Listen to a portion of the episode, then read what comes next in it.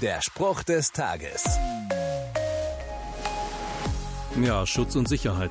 Danach suchen Menschen schon seit es sie gibt. Kommt es zu einer Bedrohung, dann wird Schutz gesucht. Zum Beispiel bei Gewitter. Den Spruch Eichen sollst du weichen, Buchen sollst du suchen, ja, den kennt wohl jeder. Das Problem, nicht alles, was Schutz verspricht, kann den auch bieten. In Buchen beispielsweise schlagen nicht mehr oder weniger Blitze ein als in andere Bäume. Und so stellt sich dann die Frage, wo finde ich wirklichen Schutz, der mir in bedrohlichen Situationen Zuflucht bietet. König David wendet sich in der Bibel mit folgenden Worten an Gott. Bei dir suche ich Zuflucht und Schutz.